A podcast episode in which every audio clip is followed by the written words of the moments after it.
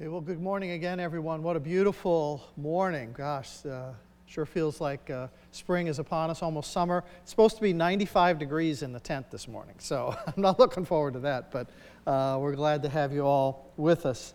Uh, today, we come to the end of our message series called Transitions Faith in the Midst of Change, and we've been looking at this past COVID year through the lens of transition. That's the process of moving from an old normal through a period of disruption and change to finally ending up with a period of that new normal, recognizing that we're all on this spiritual journey. And it's the idea of the new normal that I want to focus in on today. And just as a preview of what's coming next, uh, next weekend, Memorial Day weekend, Mike Flavin's going to be preaching. And then the following Sunday, first weekend of June, is Caring Ministry Sunday. And that's when we highlight the ministry of the deacons and hear testimonies about how people have been impacted by our caring ministries. And that's always a, a highlight of our church year as a, as a family. Then, uh, for the other three weeks of June, I will preach those three Sundays before passing the preaching baton onto your new senior pastor, Jeff Lee, who takes over July 1st. So, my final Sunday preaching will be June 27th, and I hope to see many of you on that day. Uh, to focus our thoughts for this morning's message, let me just read one verse from the Apostle Paul, 2 Corinthians chapter 5, verse 17, a familiar verse to many of you. Anyone who belongs to Christ has become a new creation. The old life is gone, a new life has begun. Let me say that again. Anyone who belongs to Christ has become a new creation. The old life is gone, a new life has begun. Let's pray just for a second. Lord, send your spirit now anew, refresh us, pour yourself upon us, Lord, so that the words that I've prepared would be your words, Lord, that you would take whatever is presented today and by your Holy Spirit apply it to the hearts of those who are here, Lord. May your word go forth and accomplish the purpose for which you desire. It's in your name we pray. Amen. Boy, as I look back over this uh, COVID year, nobody knew exactly what we were going to go through. I agree with the sage advice supposedly given by that baseball wise man, Yogi Berra, who said it's hard to make predictions, especially about the future. I mean, he really got that right, didn't he? We didn't know what we were walking into, and we're still getting confused messages from our political leaders about what we're supposed to do or not do to bring this pandemic to an end. I heard right before this service and you can applaud at this that next week we can take all our masks off indoors in New Jersey. So I'm really looking forward to that. If you've been vaccinated, that's the, that's the caveat, if you've been vaccinated. So, uh, but in every stage of this past pandemic, and every move we make towards the future, our job has really been the same to stay in step with what Christ is doing, what He's doing in us and through us and around us. Stay in step stay in harmony, stay in sync with what Christ is doing in us, through us, and around us. Our job as followers of Christ is to stay in the center of His will, regardless of the circumstances, to find our purpose and our power by relying on His presence. That's our job, to find our purpose and our power by relying on His presence. That's what we need to focus in on as we look to create now a new normal our main purpose in life hasn't changed. And this has been a year in which our own human resources were stretched pretty thin. I mean, emotionally, physically, financially, relationally. We all know it was hard, but I don't think we should all automatically assume that it, all the hard stuff is gone just because we're going to be opening up a little bit more, that the year ahead is going to be perfect. There will continue to be challenges even as things open up, and I'm worried that many Christian people don't have the kind of relationship with Christ that is going to sustain them through the thin times. My sense is that many Christians have this kind of distorted image of what it means to be a follower of Christ. For many, faith means kind of this initial experience of God's grace, a realization, hey, God loves me, a, an experience of forgiveness, an awareness of the assurance of heaven and the hope of what happens after we die. And don't get me wrong, those are all great, wonderful things, but too often that's where it ends. That's where faith kind of stops. It's sort of an attitude that says, Thank you very much, Lord. I'm glad I'm forgiven. I'm glad I've got my ticket for heaven, but I'll take it from here. folks who sincerely believe in Christ, but they kind of go through life solo without any real sense of dependence on God on a daily basis. There's no impact on a daily life, no discipleship, no commitment to follow Christ in the daily details. They're Christian, but they're living by their own strength and their own resources. And when those resources run out, well, then God is the backup plan. God is the fallback position. God is plan B or C or even plan D. When everything else fails, then God's just supposed to swoop in and take care of it. Prayer is reserved for that desperate situation rather than a daily conversation with their Savior. No wonder God seems distant. No wonder prayer seems awkward, uncomfortable. Worship is just seen as this weekly pep rally that's supposed to get me all jazzed up for the week ahead. And the Bible, mostly, it's a closed book. And instead of having a soul that's saturated with the truth of Scripture, you know, our minds are not trained to read and absorb the power that's in the Word of God. Jesus said in John 8:30, "If you hold to my word, you are really my disciples, and then you will know the truth, and the truth will set you free." And I would really like for people to experience that kind of freedom in the coming year. If I had one wish, one hope, one prayer for all of you in the year ahead, as you go into this new normal, it would be that this would be a year where we would really experience the kind of freedom Christ wants for each of you. Freedom from anxiety and fear, from guilt, from fatigue, from frustration and failure, freedom from all the things that kind of just climb up onto your back and weigh you down, freedom from sin and the consequences of going your own way, the consequences of ignoring God's design, God's will, God's word. I want us to experience the reality of what the Apostle Paul talked about when he said, Anyone who belongs to Christ has become a new creation. The old life is gone and a new life has begun. I know that kind of freedom can't happen 100% of the time, but it can happen much more than we're experiencing right now. We can live in greater freedom through Christ. I see so many people carrying such heavy burdens. I think we really need this kind of inner revolution in how we look at this thing called faith. Listen to these familiar words from Jesus, Matthew 11 28.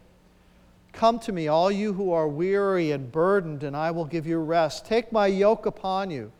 Learn of me, for I am gentle and humble in heart, and you will find rest for your souls. For my yoke is easy, and my burden is light. Hear this modern translation of the same phrase, same verse. Are you tired, worn out, burned out on religion? Come to me, get away with me, and you'll recover your life. I'll show you how to take a real rest. Walk with me, work with me, watch how I do it. Learn the unforced rhythms of grace. I won't lay anything heavy or ill fitting on you. Keep company with me, and you'll learn to live freely and lightly. That's what Jesus wants for us to live freely and lightly. And that just sounds so good to me, doesn't it? To live freely and lightly. So, what's the problem? Why is it we don't experience that kind of life? What's clogging up the spiritual pipeline? Why is it that so many people often feel so stuck? So many people realize that faith has not brought much change into their lives. Basically, we're the same person we were before we came to Christ. We didn't have a relationship with Christ, but now we're kind of basically in the same spot. There hasn't been any deep change any deep healing, any deep transformation. And so we struggle with the same problems, same issues, same me over and over again. Where is this new creation? And if I had to name that struggle with one word, I would name it's the struggle to understand our identity in Christ. Our identity in Christ. Folks, if we're going to experience the freedom of Christ as our new normal, we need a greater clarity about our basic identity. Well, what's an identity? Well, that's how you view yourself in relation to the world, how you look at yourself in relation to the people around you, how you view yourself in relation to God. Your identity is sort of the mirror you hold up to yourself. It's how you define yourself for yourself. It's how you answer the question, Who am I? Imagine you were to Google yourself and the Wikipedia entry for you popped up. Your identity is what you would write in that first paragraph. It's how you define yourself, think of yourself, understand yourself. This is important to understand the complexities of how Christ, our Creator, designed us because our understanding of ourselves, that's what gets messed up. Our identity gets distorted by sin and by the sin and brokenness that's all around us in the world. All kinds of things mess with our identity our past, our experiences, our impulses, our failures, our sins, and the ways others have sinned against us. We all need a coherent sense of who am I in Christ because without a sense of clear identity, it's easy just to meander through life. You have to know who you are, or you don't know how to live. I ran across an old movie a trailer for a crime thriller starring uh, uh, Jim Caviezel. It's called Unknown. I haven't seen the movie, so I'm not recommending it. But I thought the plot was so intriguing.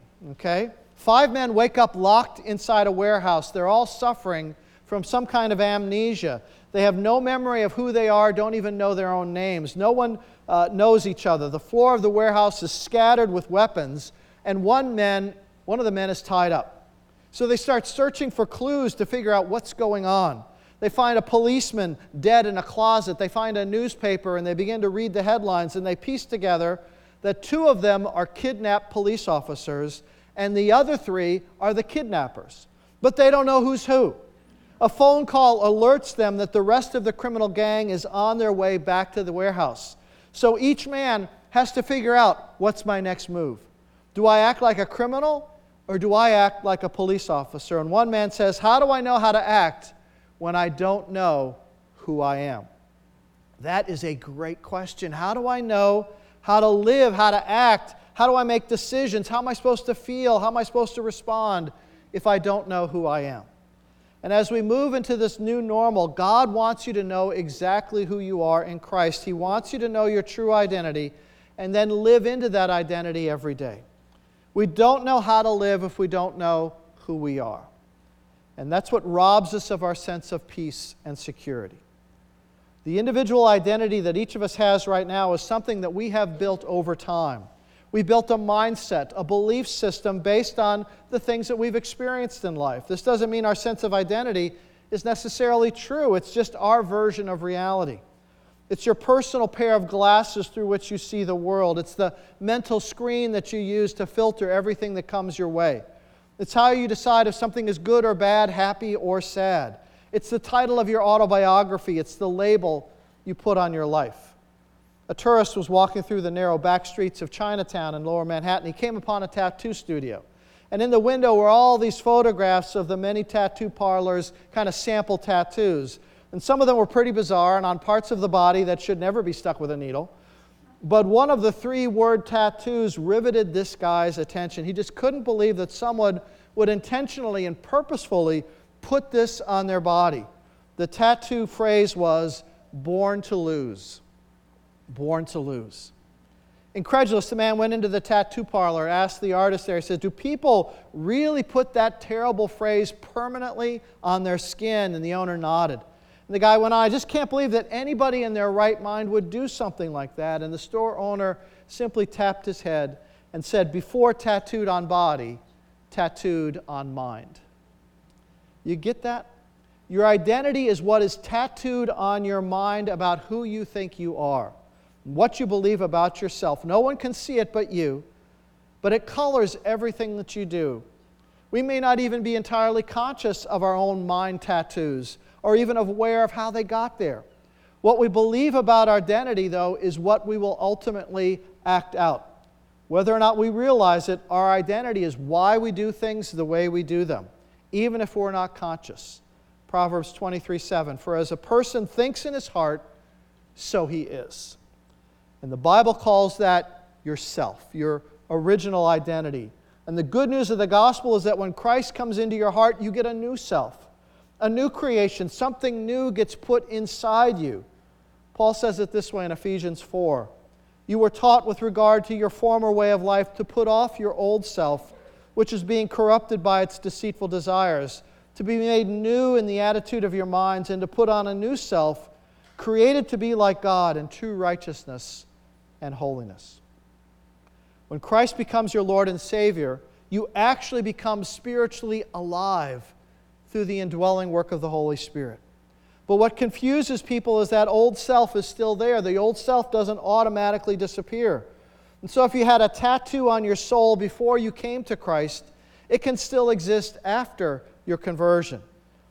Many people do experience a release or a deliverance from what, what might have been crippling their identity, but many people do not experience that kind of instant deliverance. It's not automatic. If you struggled with anger before you put your faith in Christ, you may still struggle with anger afterwards, even with the presence of the Holy Spirit in your life. The key thing to remember about this new creation, this new identity in Christ, is that it's a process. We are saved and we are being saved. We are saved and we are being saved. We are forgiven and we continue to need forgiveness. People need to understand this because there are countless of disillusioned, you know, I tried Jesus, but he didn't work for me kind of people. Don't understand that being saved by grace doesn't mean that every part is instantly changed to perfection. That's why I really like the bumper sticker that says, Be patient with me, God isn't finished with me yet. That could be a motto for all of us. Be patient with me, God isn't finished with me yet. Claiming our new identity in Christ is what can help us move more confidently, more securely, more peacefully, lighter, and freer through life but it is a process of spiritual and emotional growth as we live into this new identity that we have in Jesus. I think Jesus himself is a perfect example of what this means. As I read Jesus about Jesus in the Gospels, I was always so impressed, even as a young teenager, I was so impressed with that Jesus was a man who knew who he really was. That was one of the things that attracted me to him in the first place. He had, he had this sense of confidence without arrogance, compassion without weakness, kindness, but coupled with strength. People were drawn to him because of the sense of his identity. He was rock solid when it came to understanding himself, and neither his friends nor his enemies could ever get him to go against that identity. You know, the Gospel of John is actually built around seven I am statements that Jesus gives. Seven times in the Gospel of John, Jesus uh, uses the phrase I am to describe himself to clarify his identity. I am the bread of life. I am the light of the world. I am the door. I am the good shepherd. I am the resurrection and the life. I am the way, the truth, and the life. I am the vine, and you are the branches. All of these verses point to this one reality that Jesus' identity was rooted in the love and the unity that he had with the Father. That union was the basis for everything Jesus said or did. And Jesus said it this way in John 3:35, "The Father loves the Son and has placed everything in his hands. For the Father loves the Son and shows him all he does."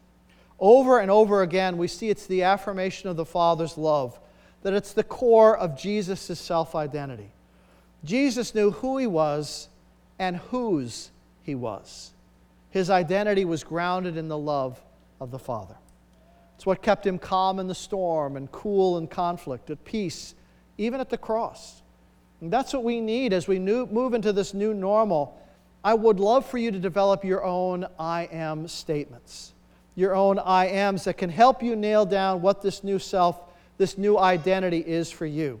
Your own I am so you can positively affirm who you are and whose you are. And I think if Jesus were to pick an I am statement for you and for me to start us off, it would be, I am a new creation. I am a new creation. Talk about a powerful platform on which to build your new identity that God wants you to embrace, that at the center of the universe is love. The Creator's love extends all the way across billions of galaxies in the universe, all the way to your front door. Right into your heart, God is at work in you. He'll never leave you, never forsake you. You belong to Him and He will get you through this life and on into whatever happens next. You are His new creation. Now, of course, everybody's going to say, Well, I already know that. I know Jesus loved me. I sang Jesus loves me, this I know, you know, when I was since in kindergarten. But do you really live that way? Do you really live feeling enveloped and sustained and supported by the presence of God's love through Christ? Is that really the foundation of your identity? If you really felt God's personal, powerful, passionate love encompassing every waking and sleeping moment, then what would you be worried about? What would you be upset about? His love for us doesn't ever change. That's His permanent promise. But our awareness, our confidence in that love, it just varies all the time. I mean, that's when I get anxious when I step out of the circle of Christ's love, when I think I'm beyond His care, when I get distracted and my focus is on my own strengths and my lack thereof. That's when the flood of worries just really rushes in. But when we stay within the circle of Christ's love, if we stay centered on Him, when I know that I am His new creation, that's when I can operate in step with the Holy Spirit. That's when I can sense His peace and His protection. That's when my identity is secure because it's based on who I am in Christ, and that's when I can live freely and lightly. Every day, draw near to Jesus and give Him the credit and the glory for who you are, and that your confidence comes from Him. When insecurity sets in, hold on to Christ as the source of your security. When you do that, that old identity, those old anxieties, they begin to melt away. With Christ as your sure foundation and confidence, you can say, I am a new creation. You do not belong to the Lord because of chance or accident or a stroke of luck. You're His because He never gave up searching for you until He found you. And God is living in you, molding you and working in you, using you for His good purposes. You are His work, and He will not stop working on you until you're finished and complete. Allowing God to change you, to use you, isn't easy. I know that. Sometimes it's even painful. Frequently it's hard. But that's why you need to see your future identity now so that you will continue to allow Him to chisel away at your rough edges to use you as He sees fit. God will finish what He has started in you. You can be sure of that. And so that can give you confidence and joy. You need to know and believe at the deepest level that you are a new creation and God is not finished with you yet. No matter how young or how old you are, God is not finished with you yet. So put away self doubt for the years ahead. Put away your fears in this new normal. Put away your excuses. Put away the lies that you have believed about yourself up until this day, all those not good enough lies. Stand on God's truth, embrace your identity in Christ, and live it. Be excited about what God is doing and will continue to do. When you know your identity is secure in Christ, God will breathe purpose and meaning into the details of your life. I am a new creation, and God isn't finished with me yet. In fact, I get the feeling He's just getting started. So I want you to write that out on a card or a post it. I am a new creation in Christ. Every day this week, I want that to be your first thought in the morning, your last thought at night. I am a new creation in Christ. Write it on a card, stick it by your alarm clock, post it on your mirror, whatever you need to do. Put it into your smartphone. Put it someplace that you'll see it and reminded of who you are in Christ. I am a new creation in Christ. Read that throughout the day. Let that be the tattoo on your brain. I'm a new creation in Christ. Let your new normal be based on that reality the unmerited, unlimited love of God in Jesus Christ. And you are his new creation. Let's pray. God, I'm preaching to myself today about staying within the circle of your love and knowing that your providence and your care watches over all the details of life. It's so easy, Lord, to get distracted, to believe the lies that we have to do it on our own. And that's when anxiety just kind of sweeps in like a tidal wave.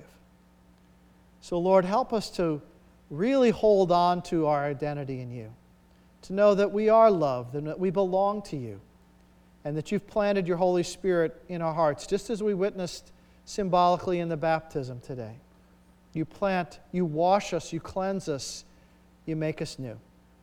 We give you all the praise. In Jesus' name, amen.